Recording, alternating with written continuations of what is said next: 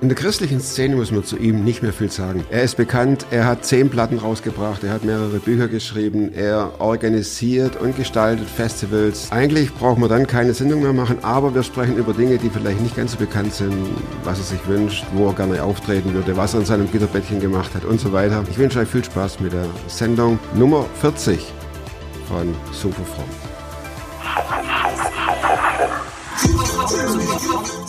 Klar bin ich einer, der gescheitert ist. Ich weiß nicht mal, was da läuft und was es ist. Ich bin in der Hinsicht im Moment ein bisschen privilegiert. Der Podcast mit Thomas Mayer. Natürlich denkst du dir dann erstmal, ja gut, der hat auch keine Ahnung. was weiß ich. studiert noch Medizin, Ja. leitet Das hat er im Bett, hat er eigentlich einen Hund draufgeschlagen. Egal wie abgedreht das war. Wie alt warst du, als du den Traum in dir spürtest? Äh, ich will Musik machen. Also da kommt tatsächlich äh, kommen ein paar Sachen zusammen, weil Musik wollte ich schon immer gerne machen, das war schon immer irgendwie in mir drin.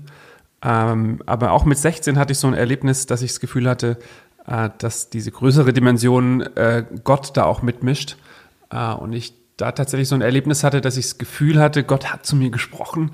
Ähm, also jetzt nicht, dass ich ihn gehört hätte, aber es war so ein, Das will ich schon näher wissen. ne? das war schon echt, äh, das weiß ich bis heute noch sehr krass. Ich saß äh, auf so einem Stockbett, auf so einem, in so einer Gemeindefreizeit und äh, hatte mich irgendwie, äh, den Vortrag fand ich langweilig und habe dann auf meinem Zimmer ein Buch gelesen. Also während der Vortrag unten Richtig, Freizeit stattfand. äh, habe ich mich rausgeschlichen, äh, habe ein Buch gelesen äh, über eine christliche Heavy Metal Band und das Wie hat hieß? mich äh, Baron Cross hießen die damals, mir nix. äh, 80er äh, Schreimusik. Ah, okay.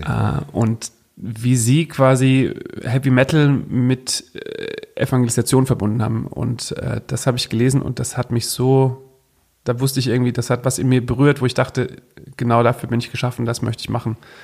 Durch Musik Menschen von Gott zu erzählen. Äh, und das war so ein Moment, wo ich zu Gott gesagt habe, wenn du möchtest, dass ich das mache, dafür wäre ich zu haben.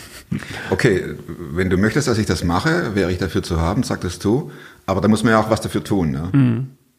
Genau, ich habe dann eben damals meine erste Rockband gegründet mit diesem Voller Gedanken. Enthusiasmus und ja, diesem genau. Gedanken im Hinterkopf Genau. Äh, und habe das immer versucht, habe aber als Teenie gemerkt, mir fällt das gar nicht so leicht. Also Musik machen war kein Problem, aber dabei von Gott zu erzählen, fand ich ganz schwierig, so in diesen Jugendclubs. Ähm, das hat eine Weile gebraucht, da meinen Weg zu finden, wie das, ohne dass es aufgesetzt ist und ohne dass es irgendwie, sondern dass es, dass das halt ich bin. Du sagst, eine Weile hat es gebraucht. Was, wie lange ist das? Also ich würde sagen, in den Jahren war das immer sehr holprig. Ich, würd- ich frage deshalb, weil das ja ähm, durchaus viele möchten. Mhm. Also mit ihrer Musik ähm, von Gott, also singen und von Gott reden. Ja. Mhm. Und den zweiten Teil kriegen sie nicht auf die Reihe. Das, mag, das sage ich nicht von oben herab, Ja. Mhm. sondern das ist eine Not, die die haben. Die sagen, ich schaff's einfach nicht. Genau. Fand ich extrem schwierig äh, und also es gab mehr wie ein Konzert, dass ich da so ein bisschen mich verrannt habe und am Schluss dachte, ach du, habe. ja, ach du Schande, was hast du da gemacht? Äh, f- aber ich glaube, da kommt viel zusammen. Also klar, da war ich Teenie und musste natürlich erst meine Persönlichkeit äh, finden und entwickeln äh, und auch irgendwie so ein Fundament fürs Leben kriegen. Also ich habe halt, bin im christlichen Elternhaus aufgewachsen, habe das alles irgendwie, musste das erstmal für mich selber ein paar Antworten finden. Äh, Und für mich waren zwei Jahre Amerika danach äh, und eine Bibelschulzeit sehr hilfreich, dieses Fundament zu bauen äh, und aus diesem heraus dann. Du hast ge- gesagt, du bist auf Bibelschule, du warst auf der christlichen Freizeit und so weiter. Das ist ja sehr eng verbunden. Also, und dann hast du noch gehört, wie Gott dir klar macht. Ähm, durch eine Heavy Metal, das geht gar nicht. durch eine Heavy Metal Band, wenn dann durch Manfred Sieber. Äh, richtig. das, äh, das war ein interner Witz. Ja. Äh, du hast ja offensichtlich nicht nur äh, die Musik schon im Gitterbett äh, angestimmt, die Lieder, sondern wahrscheinlich auch das Christsein irgendwo schon mitbekommen. War das irgendwo ein Prozess, schleichend, dass du sagtest, ich glaube an Jesus? Oder gab es da eine Zeit, wo du sagtest, nee, ich möchte ähm, mehr als nur Familienanhängsel haben? Also äh, ich komme aus einem ganz tollen Elternhaus. Das haben, also ich bin wirklich stolz auf meine Eltern und Family und Umfeld, wirklich, wirklich cool. Ähm, ich glaube, es ist wie bei vielen, dass wenn man da so reinwächst von klein auf, man manches halt nicht hinterfragt, sondern einfach mitnimmt.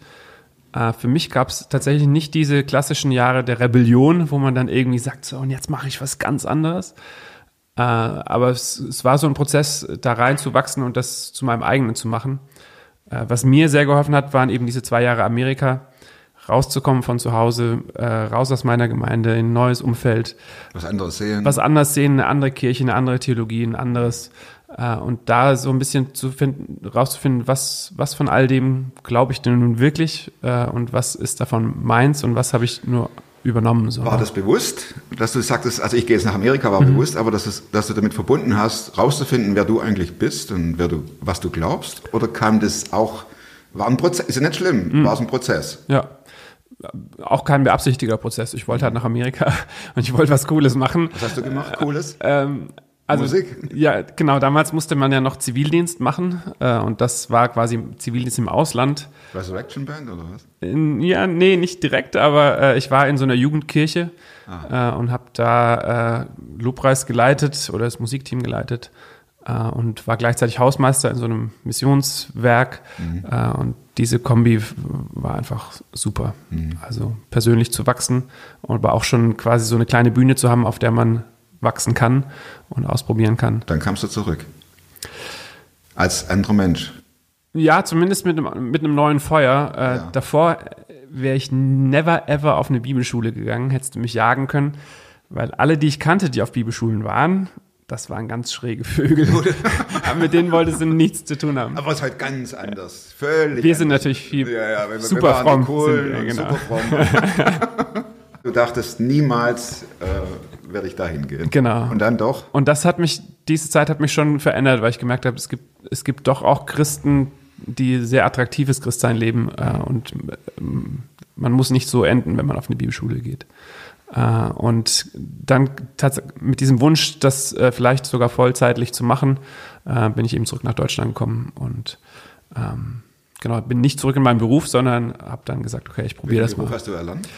Ich habe mal, mein Papa sagte, lern was Anständiges. äh, ich habe mal Kommunikationselektronik gelernt, eine Ausbildung gemacht und ein bisschen gearbeitet, aber dann jetzt doch gemerkt, das war super, schön, aber jetzt nicht mein Herzensanliegen. Kommunikationselektronik hilft da vielleicht heute ein bisschen fürs Verständnis, oder? Ja, ich kann so an meinen Gitarreneffekten kann Ja, ich rumlöten. rumschrauben, genau. Ja, rumlöten. Mhm, Das fällt mir komplett. Das in- Aber man braucht das auch nicht wirklich im Leben. Ja, nein. Ja. Okay, und dann bist du, hast dich auf die Bibelschule beworben. Hat sich das während der Bibelschule auch noch mehr ra- rauskristallisiert? Du wusstest ja durch dieses, Mhm. äh, durch dieses Erleben und Ja. Erlebnis, ähm, da wartet was auf mich. Genau. Hast du dich darauf verlassen, dass das real war und hast diesem Ziel und diesem Traum Mhm. äh, zugefiebert und äh, zugelebt? Oder hat das, ist das verschwunden? Nee, ich habe schon ganz bewusst versucht, darauf meine Entscheidung auch äh, zu basieren. Ich habe geguckt, wo gibt es eine Bibelschule, eine Ausbildungsstätte, wo Musik auch ein Schwerpunkt Ah. ist. Äh, und damals war Bernd Martin Müller noch äh, Lehrer am Neues Leben Seminar, hieß es damals. Äh, und das war jemand, der mich sehr inspiriert hat äh, durch seine Art und Weise und wie er Musik macht. Äh, und da dachte ich, von, von ihm möchte ich lernen. Und diese Kombi aus Theologie und Musik ähm, war sehr stark. Und daraus ist letztendlich auch Echtzeit entstanden. Wir waren quasi die Schulband äh, vom, von der Bibelschule damals Ah. äh, und waren zwei Jahre da schon unterwegs. Und war schon auf Tour und haben da Jugendgottesdienste gemacht und haben danach gesagt, okay, komm, wir wollen das jetzt mal probieren, ob man das, ob man davon leben Und dann fiel dir es wahrscheinlich auch leichter, äh, dann von Jesus zu reden oder auf Jesus hinzuweisen, oder? Auch Äh, noch nicht. Auch noch nicht, das genau, ist wie alles so ein Lernprozess. Auch, auch Predigen fand ich am Anfang super schwierig und anstrengend. Mhm. Und das würde ich sagen, ist mir nicht in die Wiege gelegt. Das musste ich mir tatsächlich erarbeiten äh, und viel üben und viel ins Wasser springen, äh, um schwimmen zu lernen. Das sind aber dann doch einige Jahre, äh, angefangen von der Mhm. Rockband, wo, du, wo ihr äh, in Villingen, Schwenningen und Umgebung getourt seid Ja. und du krampfhaft versucht hast, was zu sagen und dann Mhm. zwei Jahre Amerika, drei Jahre, zwei Jahre, drei Jahre Studium, Genau. Bibelschule. Ja. Also das, das hat schon gebraucht, ne? ist wie bei allem im Leben, nichts wächst von heute auf morgen. Es braucht immer Zeit und Regen und Sonnenschein und äh, genau, Wurzeln, damit tatsächlich was wachsen kann, was auch Bestand hat. Ich, das finde ich eine wichtige Aussage, weil ähm, gerade wenn so Anfragen kommen mit Berufung und Mhm. so, äh, ist ja schon der Wunsch da, dass es im Prinzip, wenn nicht nächste Woche, dann zumindest noch in diesem Jahr passiert. Ja, Ähm, wenn man deine Geschichte hört, muss man sagen, so war es nicht. mhm, genau. Es fällt ja immer leichter aus einer Position des Erfolgs, sage ich jetzt mal, den So. du ja definitiv hast. Erfolg im Sinne von, äh, du bist Christ, du stehst auf Bühnen, du predigst. Vorbild vieler. Die wollen das auch irgendwie. Aber das ist ja, eine, wie viele Jahre hat es gebraucht? Ja, Wenn du von heute ausgehst und jetzt nach hinten 16 Jahre, dann wissen wir auch, wie alt du bist. ich bin 39, genau. Und Ah, habe hätten wir mit, das auch? ja, hab mit 23 mich selbstständig gemacht äh, in diese Richtung. Also es- es braucht schon, es braucht schon Zeit und das ist, glaube ich, auch äh, so, ein, so ein Geheimnis zu sagen, ich, ich setze mir Ziele, die weit weg sind und gehe kleine Schritte auf dieses Ziel zu. Äh, und ich glaube, das ist viel nachhaltiger, als zu sagen, ich, ich versuche da mit einem großen Schritt hinzukommen, sondern ich glaube, diese vielen kleinen Schritte, die uns in eine Richtung äh, wandern lassen, die führen eher dazu, dass wir am Schluss auch irgendwo ankommen, als zu sagen, wir machen immer so Riesenschritte, äh, die dann am Schluss vielleicht, wo wir ja auf die Nase fallen. Aber du legst schon auch Wert auf das äh, Handwerk, oder? Auch da muss man äh, natürlich besser werden drin. Also ich glaube, dass Gott uns Grundbegabung und Talente geschenkt hat. Äh, aber ich mag diese Geschichte, wo Jesus sagt, äh, hier der Verwalter, der dann weggeht und dem einen fünf Talente und dem anderen drei und dem anderen nur eins gibt. Äh, und am Schluss kommt er wieder und sagt, wie ist gelaufen, so was hast du draus gemacht.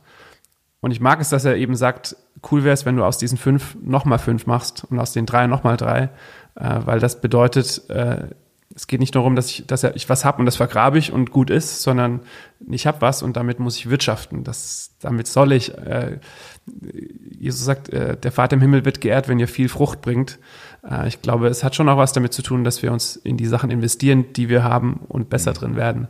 Und nicht nur sagen, ach cool, ich kann ja schon was, das vergrabe ich jetzt, äh, sondern zu sagen, nee, Und nicht nur darauf warten, dass irgendwas passiert, sondern selber aktiv werden, oder? genau, ja.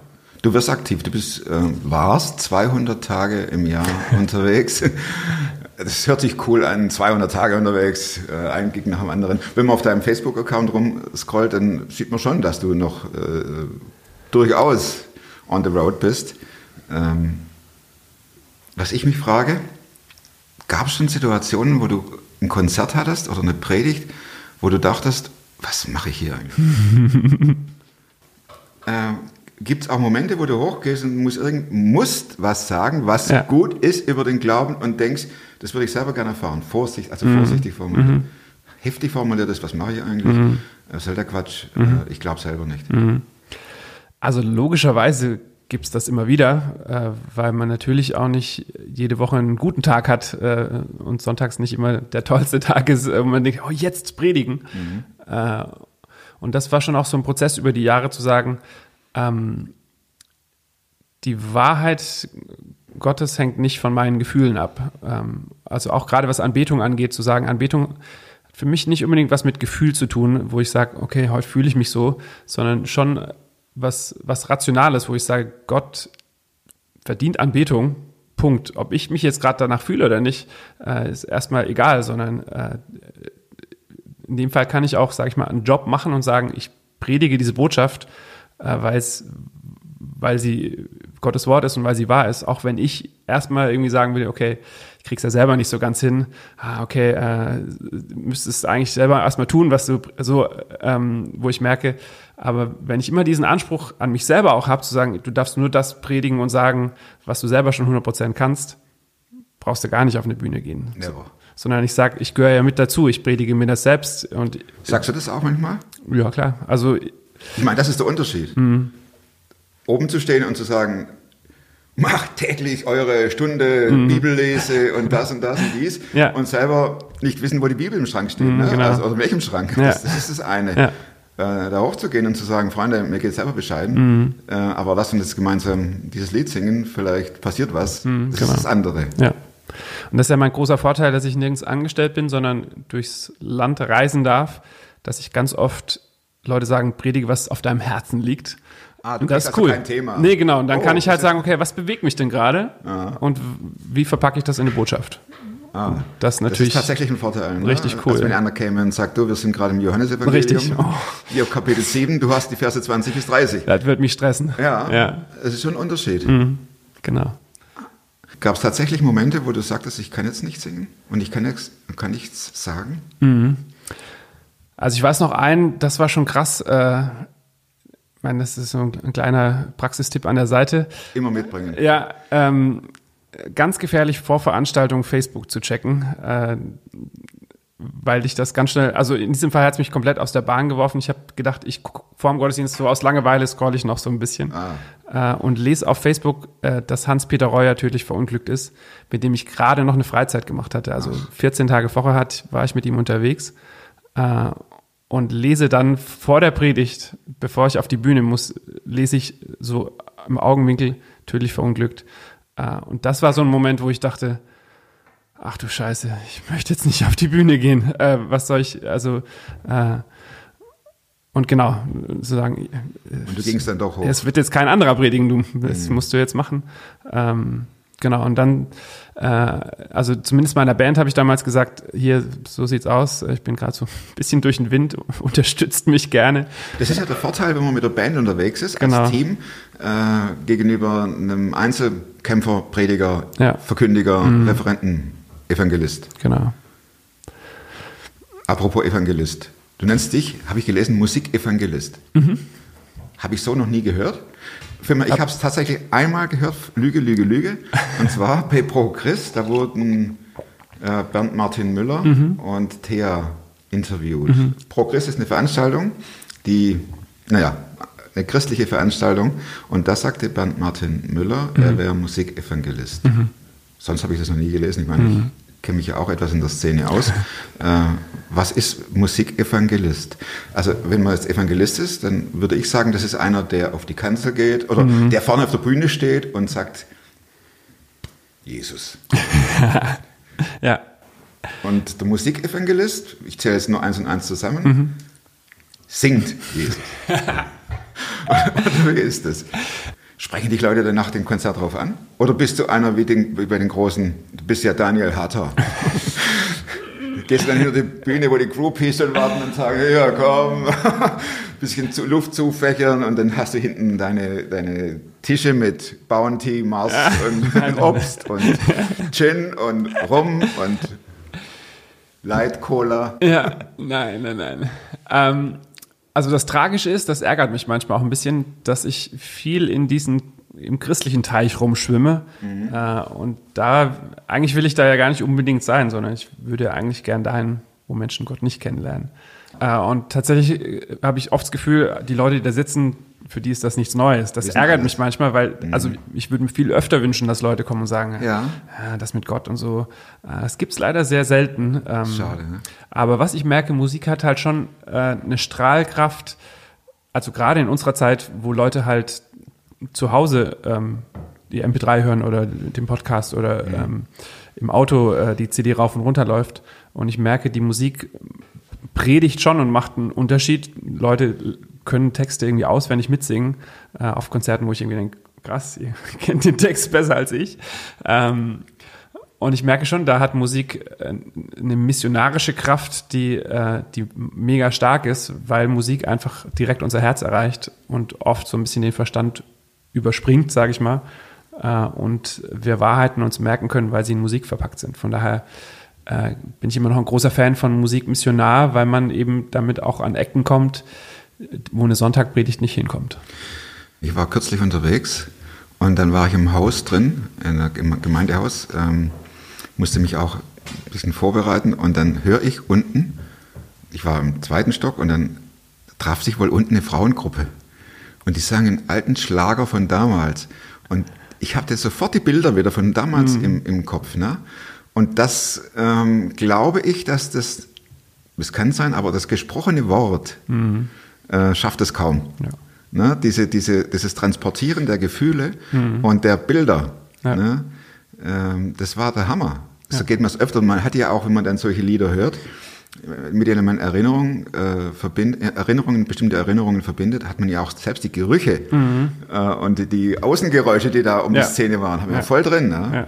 Ja. Äh, das, das kann ich echt bestätigen, das ist Ja. so. Ne? Oder man, man nimmt einen, nimmt einen Liedvers mit und der fällt einem just in dem Augenblick ein, Ja. ähm, ich sag mal, wo man ihn braucht oder wo es notwendig ist. Ja. Das ist echt cool. Äh, warum ist dir so wichtig, dass du von Jesus singst, sprichst? Oh, da kann ich, kann ich lang drüber reden. Äh, Du bist, zusammen, ja heute, bist ja heute nicht mehr 16 und du Ja. predigst und dachte ich, ich muss dir nicht diese Frage schicken. Sehr gut. Zusammengefasst, weil für mich äh, das die großen Fragen des Lebens beantwortet. Also, wo komme ich her, was mache ich hier und wo gehe ich hin? Und ich glaube, diese Fra drei Fragen stellt sich ja jeder Mensch. Äh, und jeder Mensch ist auf der Suche nach einer Antwort und nach Wahrheiten auf diese Fragen. Äh, und ich denke mir immer, ich habe die Antworten gefunden. Sie sind für mich total logisch und schlüssig. Äh, Ich habe mein Leben darauf gegründet und es funktioniert. Ich habe ein stabiles Fundament. Und deswegen bin ich überzeugt davon und möchte anderen davon erzählen. Einfach, weil ich will, das Gute, das ich erlebt habe, dass andere das auch erleben und kennenlernen. Äh, Und genau, deswegen denke ich immer, also einfach, weil ich Menschen mag, möchte ich, dass denen gut geht äh, und möchte das teilen, was, was ich erlebt habe, was mir gut getan hat. Sprichst du dann auch über dieses Zukünftige auf deinen Konzerten? Das ist ja nicht immer einfach. Also es kommt immer auf Setting drauf an. Äh, Ich habe ein Lied, das heißt Das Karussell. Äh, Das habe ich in der Zeit geschrieben. Ja, das ist da drauf. Nein, ist nicht, ich habe das noch überflogen. Ja, ne? genau. Tatsächlich. Und das ist von wann? Äh, boah, Komm, 2015 vielleicht, steht das hier 14. drauf? Also die Platte ist von f- 15, glaube ich. Alles klar. Das Karussell. Vier Minuten, fünf Sekunden. Ja. Äh, Und da geht es eben thematisch um dieses, äh, was würde passieren, wenn das alles aufhört, sich zu drehen, Mhm. wenn dieses Arbeiten, Schlafen, Essen, wenn, Ah, ja. wenn es zum Ende kommt. So diese Frage, was kommt danach? Äh, Das habe ich da in einem Lied verarbeitet äh, und ich merke, das spiele ich oft äh, im Zusammenhang mit Psalm 23 äh, und merke, da sage ich dann oft was dazu, dass ich irgendwie, das kam in der Zeit, wo ich Der gute Hirte. Genau, wo ich drüber nachgedacht habe, was würde passieren, wenn es keinen Morgen gäbe oder wenn ich wüsste, ich hätte jetzt nur noch ein Jahr zu leben. Und dann zu sagen, hm, vielleicht habe ich nur noch ein Jahr zu leben, wieso lebe ich nicht heute schon so? Äh, das ist so ein Gedanke, der mich da inspiriert hat. Nicht irgendwann anfangen zu leben, so als ob es nur noch ein Jahr wäre, so, sondern jetzt schon zu sagen, vielleicht habe ich ja nur noch ein Jahr. Du bist ja Künstler und Kreativer und hast auch Bilder im Kopf. Wie stellst du dir den Übergang vor? ins äh, Jenseits. In die Ewigkeit? Ohne jetzt auf irgendwelche theologischen Spitzfindigkeiten Ja. äh, Rücksicht zu nehmen. Keine Ahnung. Also, Du bist also noch nicht so weit, darüber ein Buch zu schreiben. ja. Ne? Über- Ich, ich finde, da sagt die Bibel auch wenig dazu und deswegen kann ich mir das schlecht ausmalen und vorstellen und will es mir, glaube ich, auch nicht vorstellen. Ich weiß, es wird gut. Äh, ich weiß, die Ewigkeit wird. Warum Mega. Ist, ja, mega. Warum ist das wichtig, ähm, von dieser äh, Ewigkeit zu singen? Karussellmäßig, Psalm 23. Also für mich macht es schon immer äh, Sinn, das Leben vom Ziel her zu leben äh, und zu überlegen. Und ich glaube, viele Menschen fragen sich ja, wofür bin ich hier? Wo geht das hin? Äh, wofür verdiene ich viel Geld, wenn ich am Schluss nichts mitnehmen kann von dem schönen Häuschen, das ich mir gebaut habe? So, also was sind eigentlich die Werte, auf das ich mein Leben gründe? Äh, von daher finde ich, ist es schon eine Frage, die uns Menschen ja grundsätzlich antreibt äh, und ein bisschen unsere Prioritäten setzt. Worum geht es eigentlich wirklich? Äh, weil wenn es darum geht, wenn nichts danach kommt, ja dann am besten mit Ellenbogen so viel für mich wie möglich. Obwohl das ja eigentlich unsere Gesellschaft ist. Genau, weil Die, viele, El die, die Ellbogenmentalität, äh, das begegnet einem überall. Ne? umso mehr möchte ich von Jesus erzählen und davon, dass, dass, dass es größere Werte gibt äh, als Arbeiten und Geld verdienen. Dann brauchst du noch mehr äh, äh, Tage dann im Jahr. Wenn du noch mehr. Ja, genau. Also, aber deswegen bin ich unterwegs, weil ich merke, das ist eine Botschaft, die unser Land auch braucht. Und darauf angesprochen, warum Jesus? Was sagst du dann in einem Satz? Kann man das? Warum Jesus?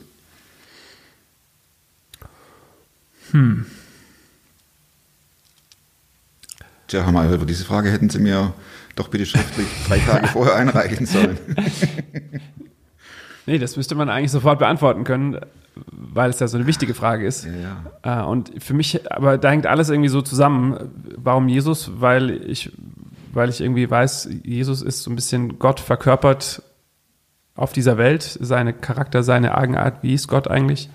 Äh, und in Jesus entdecke ich, wie sehr Gott mich liebt. Äh, und, ähm, und das wiederum ist die Basis für mein Leben, zu wissen, ich bin geliebt und angenommen, unabhängig von dem, was ich leiste, sondern einfach, weil ich ich bin und Gott mich geschaffen hat. So. Wenn du deine Texte schreibst, dann sind es ja auch oft, äh, sind es ja auch oft Metaphern. Mhm. Das Karussell zum Beispiel, ohne dass ich jetzt einen Text kenne, aber das hast du ja gerade beschrieben. Ähm, denkst du, dass diese Metaphern verstanden werden?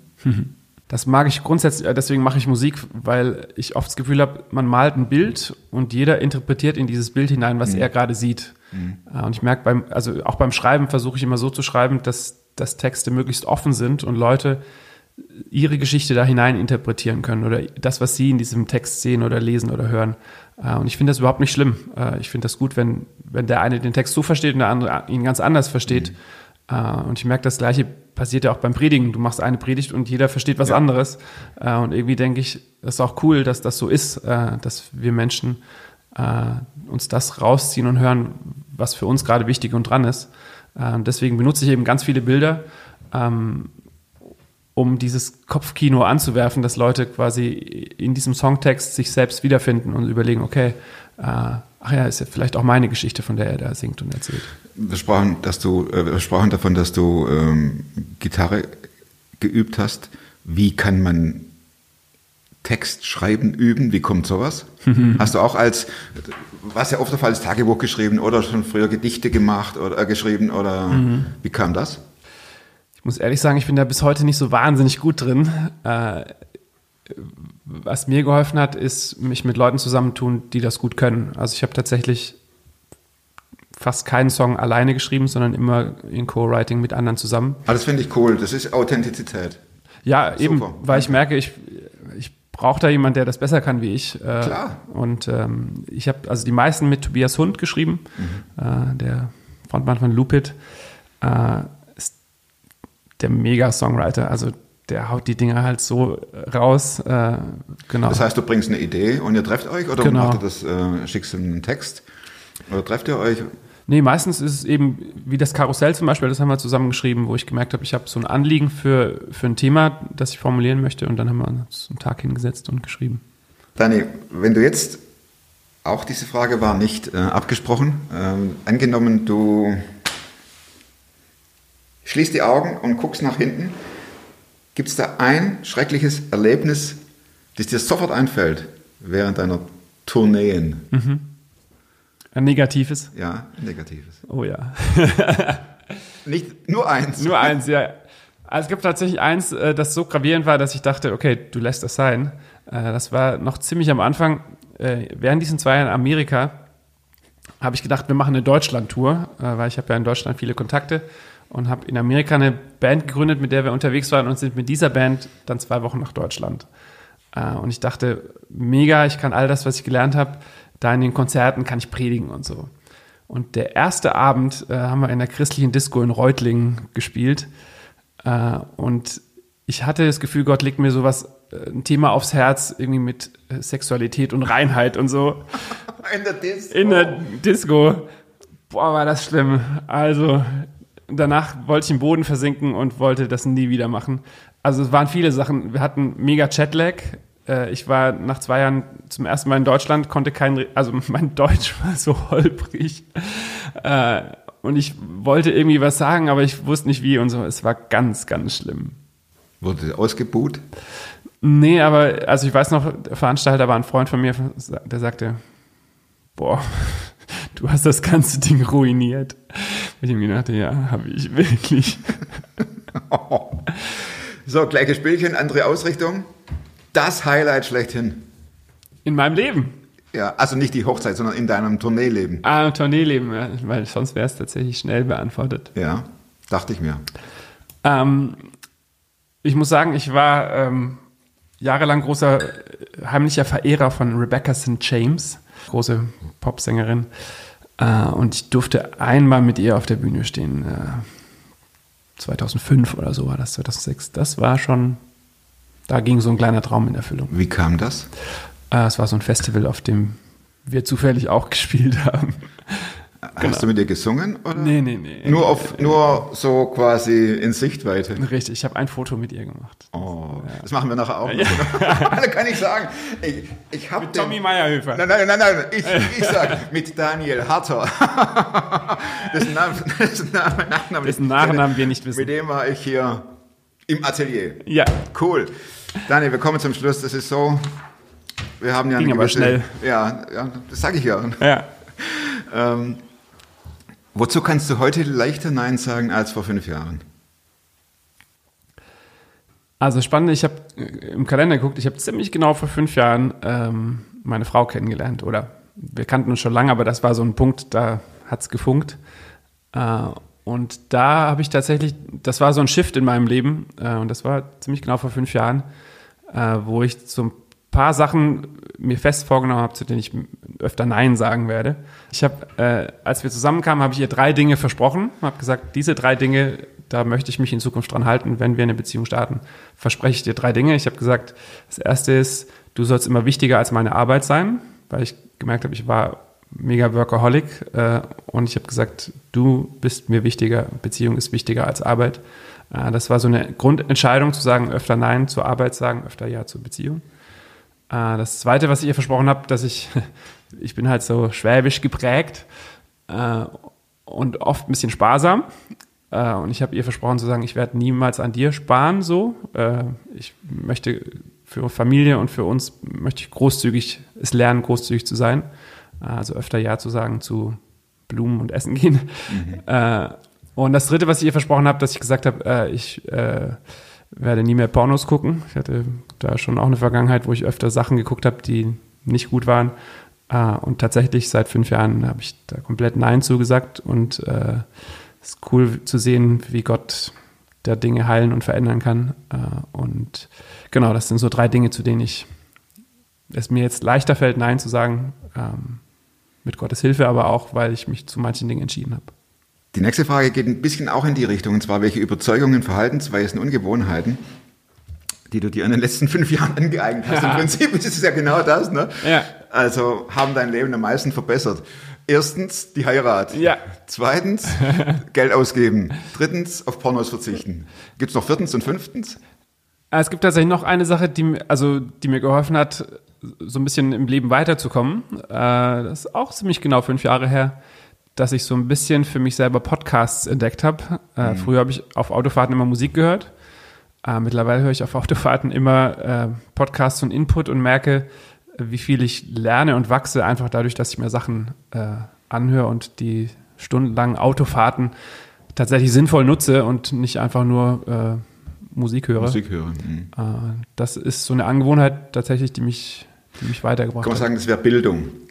Genau, ja. Kostenlose Bildung im Internet. Jetzt kommt der Werbeblock. Nein, nein, nein. nein, nein, nein, nein. Aber äh, Übergang zur nächsten und letzten Frage. Sehr gut. Gibt es ein Buch, das du nicht nur zweimal gelesen hast? Und wenn ja, warum?